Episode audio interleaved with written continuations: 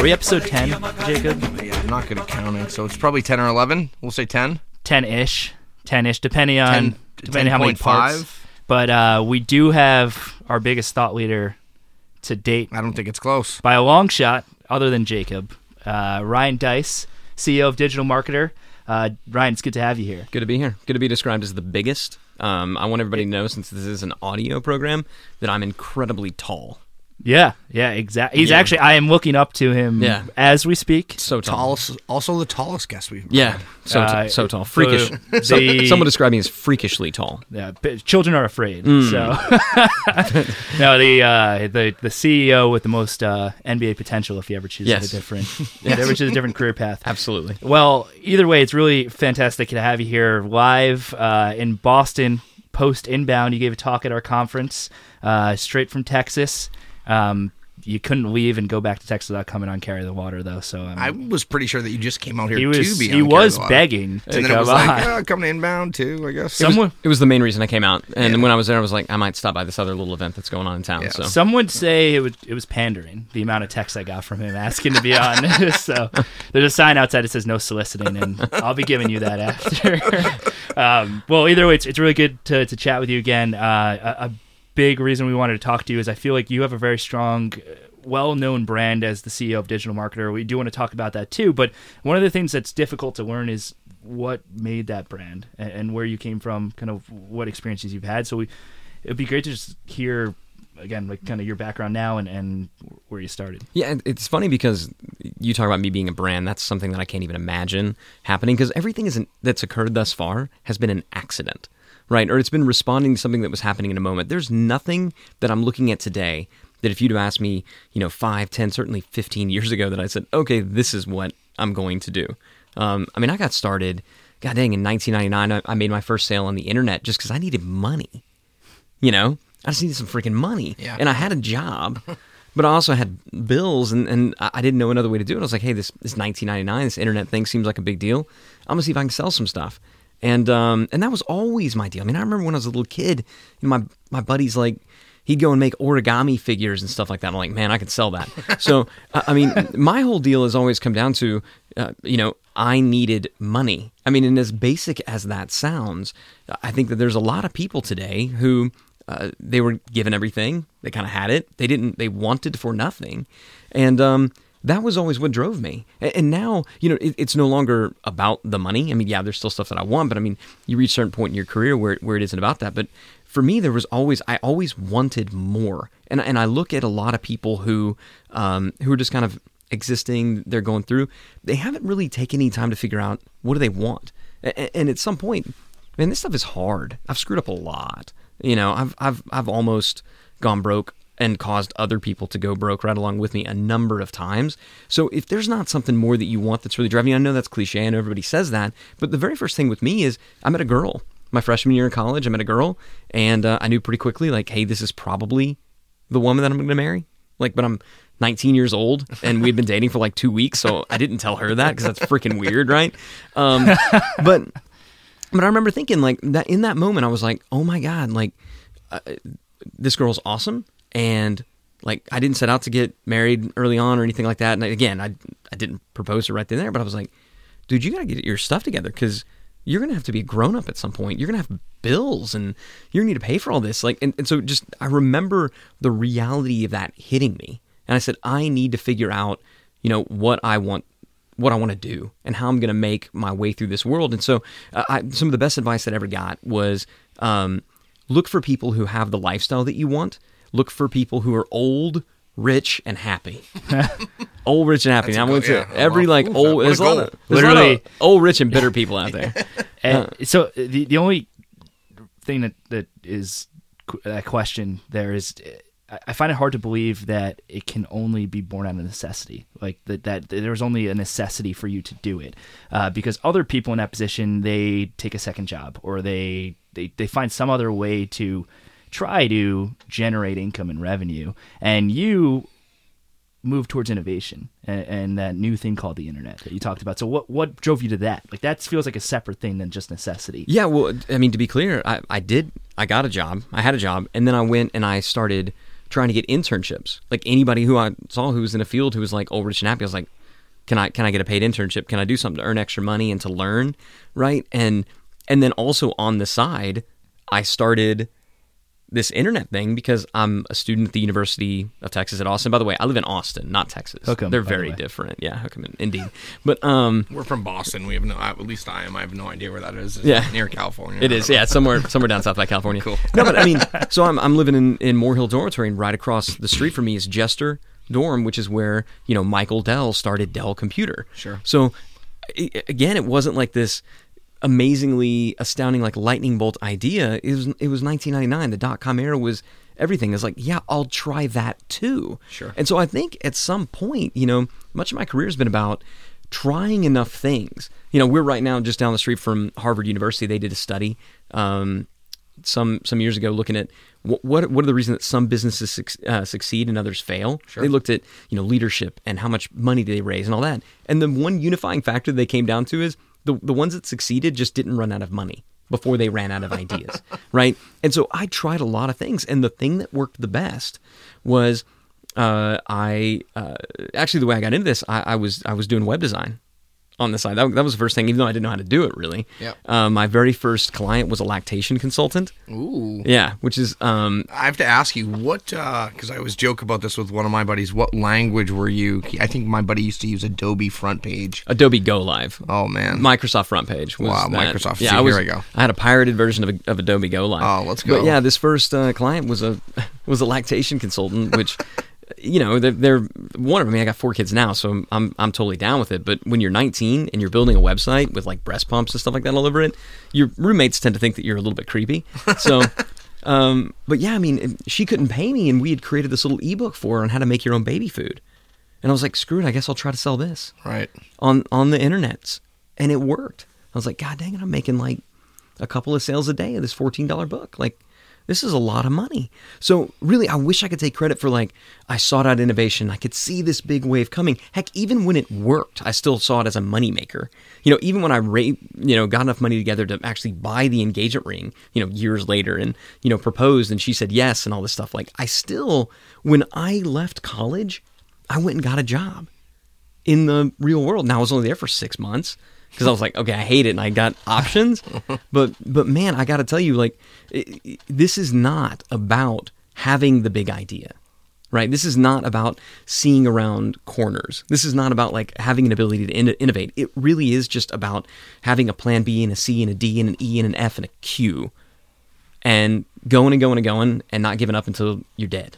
Yeah, I think that one thing I would kind of that I have a question about is this idea of money, right? I think it's something that, that I definitely resonate with it for myself and kind of wanting more money and having money and having these allowances and thinking about different things about me growing up and like everyone in my family always knowing that Jacob always wanted to have money and have a lot of money and so on and so forth. Like once the money isn't like the thing that's motivating you, right?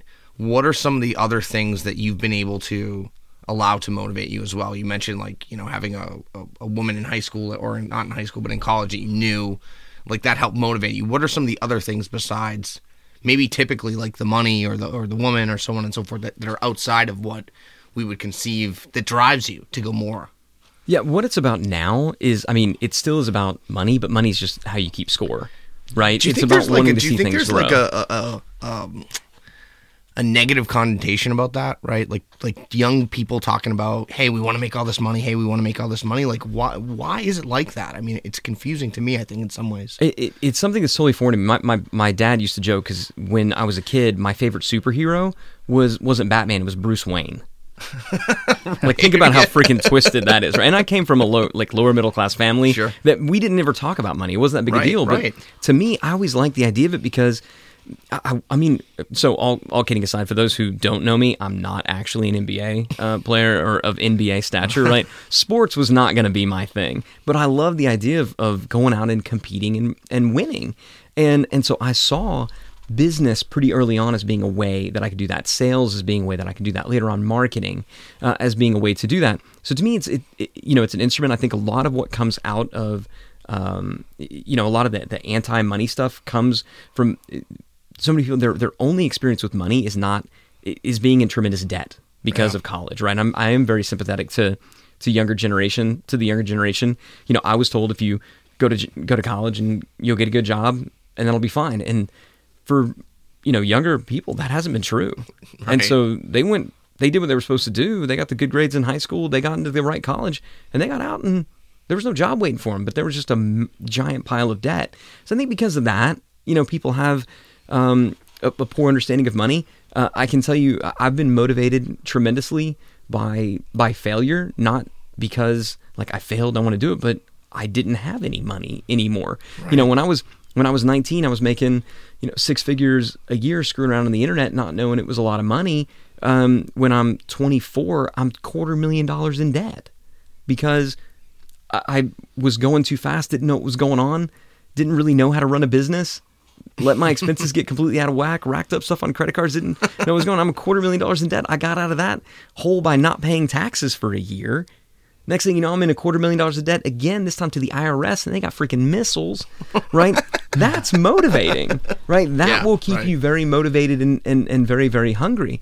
Um, so I, I do think, though, if if there is not something that you want that's extraordinary, then you will only ever be ordinary Yeah, I think right? that's pretty you have to have extraordinary desires if you want to be extraordinary. But I want to unpack that word a little bit. It's extraordinary. Extraordinary. That doesn't mean it's just a little bit. You only have to be just like a touch better than everybody else to win. And and, I, and so many of these things are a winner take all. So, so what were some of those things you tried then? Because you talk about how it's not this concept of a big idea. Yeah. It's this concept of fi- throwing a bunch of things at the wall to some degree and finding what you're extraordinary at. What were some of those first things that you tried? So I went. Um, I, I did a bunch of research on some of the best jobs. So I, I, I, tried project management. I saw that as being an emerging thing. Um, got a job, you know, working for a company, an internship. Realized I hated it. Uh, there was another one in like competitive intelligence. I was like, ooh, it's like I can be a spy. No, it sucked. it sucked. You're just doing research all day long. It's awful. So I try anything that sounded cool right? And that seemed to ring. I mean, I, I did my research. I tried it. Even when I started businesses, I was like, I would I was looking into Google and figuring out, okay, what are people searching for? A lot. Now let me go. Okay, is that need being met? All right, I'll do it. So I had ebooks on how to um, how to roll sushi because that was becoming an emerging trend. Like the, the thing about me is I am not um, a, a product centric person. Like I can sell and get excited about just about anything. Sure. I just need to know that people want it. And for me, it's all about the process. Can we come up with a with a process? And that's what I was able to identify, you know, pretty early on is, you know, a process of converting strangers into customers. And and so now it was just okay, let's this is my thing. Let's let's roll that out you know, a- across all of it. And that's the big thing that I that I think I was able to figure out early that is the reason it all still works. Is it is it war story time? Yeah, I mean, I think it, it it's all sounding good, and I know you're coming from a you know lower middle class family, um, so I know that there's definitely been some war stories and some jobs there. I know we talked a little bit about some of them, but give me give us a war story of a a job, a role, a task in a job uh, that just seems so menial, and but it taught you a lesson about you know one step at a time, and you know by doing this I learned this, and now you can reflect back on it and look and say, man, I used to make $150 before lunch, and this is what I got from it. So Oh, I mean, that, that would be as soon as you said, I was like, "What's one thing you had to do that you hated?" I was like, "Oh God!"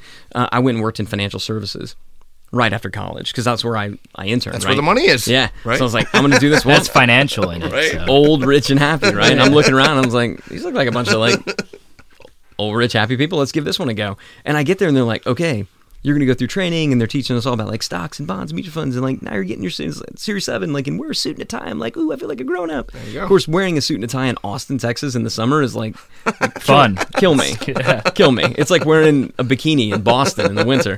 Um, and by the way, I was God. looking at you, and I'm Oh, man. Yeah. Yummy. yeah. I was like, wow, we just resonated with There the you five go. people There listening. you go. Sorry, Mom. a man a man a mankini.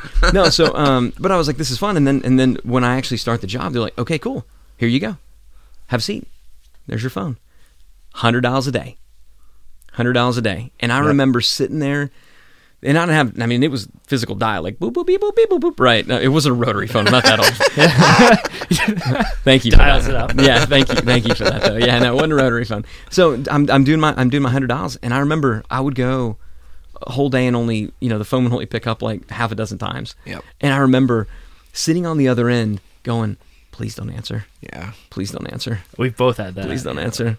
Oh God. And like I wasn't gonna make any money unless someone answered. I was like, God, please Isn't don't that answer. funny though? Right? Please don't answer. I'm I'm terrified. And then we did. I was like, oh hey. Uh, eh, but I mean, what it taught me was, i- i- if I did those hundred dials, it, it worked. It taught Right. me that that math works. Right. Now, what I also realized is, and I did this very very quickly. Um, I, I there's got to be a better way. This is insanely inefficient. There has to be a better way. And so we were given these lists, and and the list had a name, and the list had a phone number. Right. But, but what was really cool is next to the phone number was another thing called an address. And so I was like, okay, what is it that I'm going to say to these people? Like, what's kind of the ideal sales conversation that I want to have?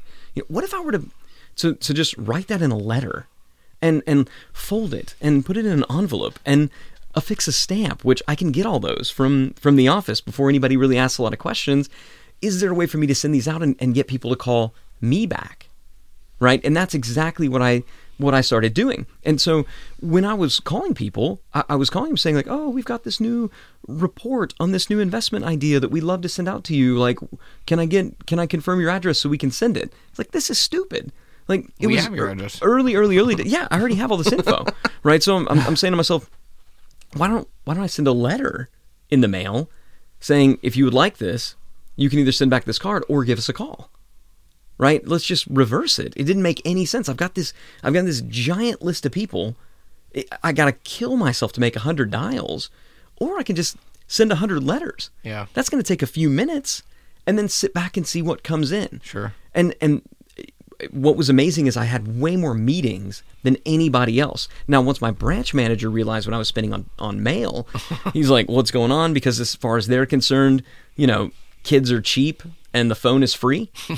so, and when I was getting him in the room, you know, I got this, you know, oldest person looking at this like young kid. And I'm like, Let's talk about how to invest your money. Yeah. So my close rate wasn't as strong, but uh, but I fixed that too. I was like, okay, that's not working. I'm gonna go partner up with the the main person, like the biggest producer in the office, right? And Yep. say, okay, what am I good at? Right. I'm good at generating a meeting. Yep. So who wants a meeting? To whom is a meeting the most valuable person to? And I became the most popular person in that office because I could generate a meeting. So you invented the BDR role. yeah, apparently. and and mailing letters. Yeah. but it, it you know it, it came out of it came out of a lot of people like oh does it driven by laziness i abhor inefficiency i Yeah. just cannot stand inefficiency and when i'm sitting here looking it's like it's one thing if we don't have this information but i'm like god dang it that's their freaking address Yeah. you know i can get this Yep. and nobody's even picking up the phone like if i send it i know it's going to wind up in their mailbox i know they're probably going to open it especially if i write some stupid crap on the envelope you know please open me smiley face like i was doing all this stuff and Yep. you know sending it out and then they were calling me asking for it. Yeah sure hey we're going to send this out or you know if you want to swing by the office and pick it up i can do some we can chat about what's going on right? That was a game changer but everything has come out of this doesn't make any freaking sense. And trying it. surely we can make this better. And giving it and trying it, right? Like having the willingness to take the risk of failing at it, right? well take the risk of also losing my job because uh, i'm a big Stamps were well, how, stamps were not cheap, right? No, I mean I was spending a fair bit of money. I'm a big believer in ask for forgiveness rather than permission. yeah, me too. But I remember when the compliance people came in, they're like, "You're mailing," and because the compliance people didn't care about the the stamps, they were like, "What are you saying in this letter? Oh, right, This hasn't gone through compliance. we haven't reviewed this. Oh my god!" And so everybody everybody kind of freaked out. But yeah, I mean it, that the the hundred dollars a day, I did that. Yep. I did that, and I did that for weeks before I was like, "This is dumb. We got to do something better." But I learned that math works. Yep. I learned perseverance, and, and Math does work, yeah. Yeah. That's why people do it. That's why that it still exists. Why right? do, why do you think why do you think the actual activity of, of emails worked? Or sorry, letters. Why why do you think that worked more than calling? well, because um, it- so the the math everybody said if you um if you make hundred dials, then you're going to get uh, two appointments or something like that, right? Sounds about right. But what I did is I broke it up and I said, okay, but if I make 100 dials, how many answers am I going to get? Right. Right. I, I broke it up and, and I, I went a little bit fractal with the, um, uh, with, with the funnel. Where I was like, let's break this up. Like, what are the other steps? You know, I'm only talking, like I said, to, you know, maybe on a good day, I might talk to 15, 20 people. Right. On a bad day, I'd only talk to six. Right. In- In terms of, so really the, the open rate, you know, the answer rate of this phone call is really, really, really low. Mm-hmm. But the deliverability rate of a first class letter is about 100%. Yeah. The open rate's about 100%. So at least I know if I send out these letters, 100 people will see the message Yep. and they're going to see it on their time and it's not interruptive so now all i have to be able to do is i have to be able to craft a message so i had talked to enough people that i knew the opening line that worked when i talked to somebody i knew the offer i knew the thing that got it so now let's just deliver this through this not newer through this older less offensive medium Yeah, because I think what you just talked about was on their own time, and the, the, a lot of talks at Inbound are all about how we're moving more towards chat intelligence, and Yep. the reason that works is because of self-selection in terms of how people want to consume information. And uh, I, I, does that feel like a part of, of why it worked for you? It's everything. Yeah, I mean, I get pissed off when my phone rings. Like, I don't believe it should do that. I believe I should be able to make outbound calls, and I believe that people can It's, like, text me weird. if I know them. But when It's, it like, just weird, when right? it just rings, I'm like, what? Stop it, mom. You know, like, come on, text me. That's literally the only one who calls me. Yeah. But yeah, exactly. But but but no, I mean, it, no, there was not a single person who I called that was sincerely happy to hear from me. Never. except for one lady, and she was so lonely, and all she wanted to do was talk, and was not a really good client, but um, wasn't a good prospect. But in general, nobody was happy that I called. But you get a letter in the mail, and you're like, okay, like maybe you throw it away, maybe you're ambivalent, but. It's not like anybody gets like, damn it, you know. Why are you wasting my time? Greg, I'm Yeah. going to call that guy right now and Yeah. give him a piece of my Yeah, mind. how dare you Exactly. send that letter? Oh, Jacob's literally getting a call right now. Oh, look at this, huh? That is uh, Nice. see, but see how interruptive that is. Oh. We didn't even plan that. I mean, yeah, but that we'll edit that out in post. That's or not. Yeah. but but I think that that kind of thing right there, right, where when when the phone rings, nobody's happy. So for me, the the math of I know I'm going to get 100% deliverability, I know I'm going to get 100% open rate, and and the deliverability on a phone call is 100% also. It rings, but the open rate was low. The open rate was you know 10 to 15%. So I knew that that math would help, and then I knew that if I could, if the if the message worked, and this is critical, if the message works, it's going to work in other media. So now, how can we take this message into more efficient media? Right? So let's do that. And would it work? And sure enough, it did. And now also it changed. I didn't think about this at the time, but it, it changed the positioning. They're calling me. I'm not calling them. Um, you should just swing by. Let's talk about this. You know, it, it changed everything for me. How did you use that strategy with other businesses that you've worked with? Right, you mentioned other businesses that you've had, maybe even listing some of those and not as like a, a resume, but kind of giving us the idea of like, hey, I believe in this process. We had another guest on, uh, one of our first guests, actually, Ian um, Danielson, who's worked in a lot of different spaces, sold a lot of different things, and kind of spoke to the same message of process, being like, hey, I can sell, you know, massage massage chairs or stand up paddle boards or whatever. as long as I have the message. As long as I have the message and I can build the process, Yeah. feeling really confident. So hearing that that inbound idea of like catching people at the right time, informing them, how have you been able to take that methodology and use it with other businesses that you were able to grow? Everything always starts with if we don't have an offer, if we don't have a message that makes sense, there is no business. Yeah. So the first thing we never say, like, what's the product? Right. We're like, okay, what are we going to say that is going to turn a glance into a stare? What are we going to say that's going to cause people to do that? And now, what's the best way to get that message out there? Mm-hmm. So, again, what's more efficient than sending letters? Well, email. But I can't necessarily cold email a bunch of people. That's called spam. But now there's advertising. I can do Facebook advertising. So I've always been a big believer. I mean, I, I know that um, that that there's certainly in these circles there's a lot of people that are hyper dogmatic. Uh, that it's got to be content and has to be organic. I say screw that. If you got a great message, pay to get it in front of people. Right. Right. And from a very very early, uh, very very early in my career, I was buying advertising. It started with email newsletters because I wanted to build. You know, I saw the power of of mail, mail like sending mail. Like so, I bet email will work too. but I knew that I needed to get them to opt in so that I could mail them. Yep. Because when you're talking about making phone calls, like, and this was all pre, you know, now you can't just cold call anybody, right? Right. Um, but you know, you could just get a list of people. Don't tell my BDR that, by the way.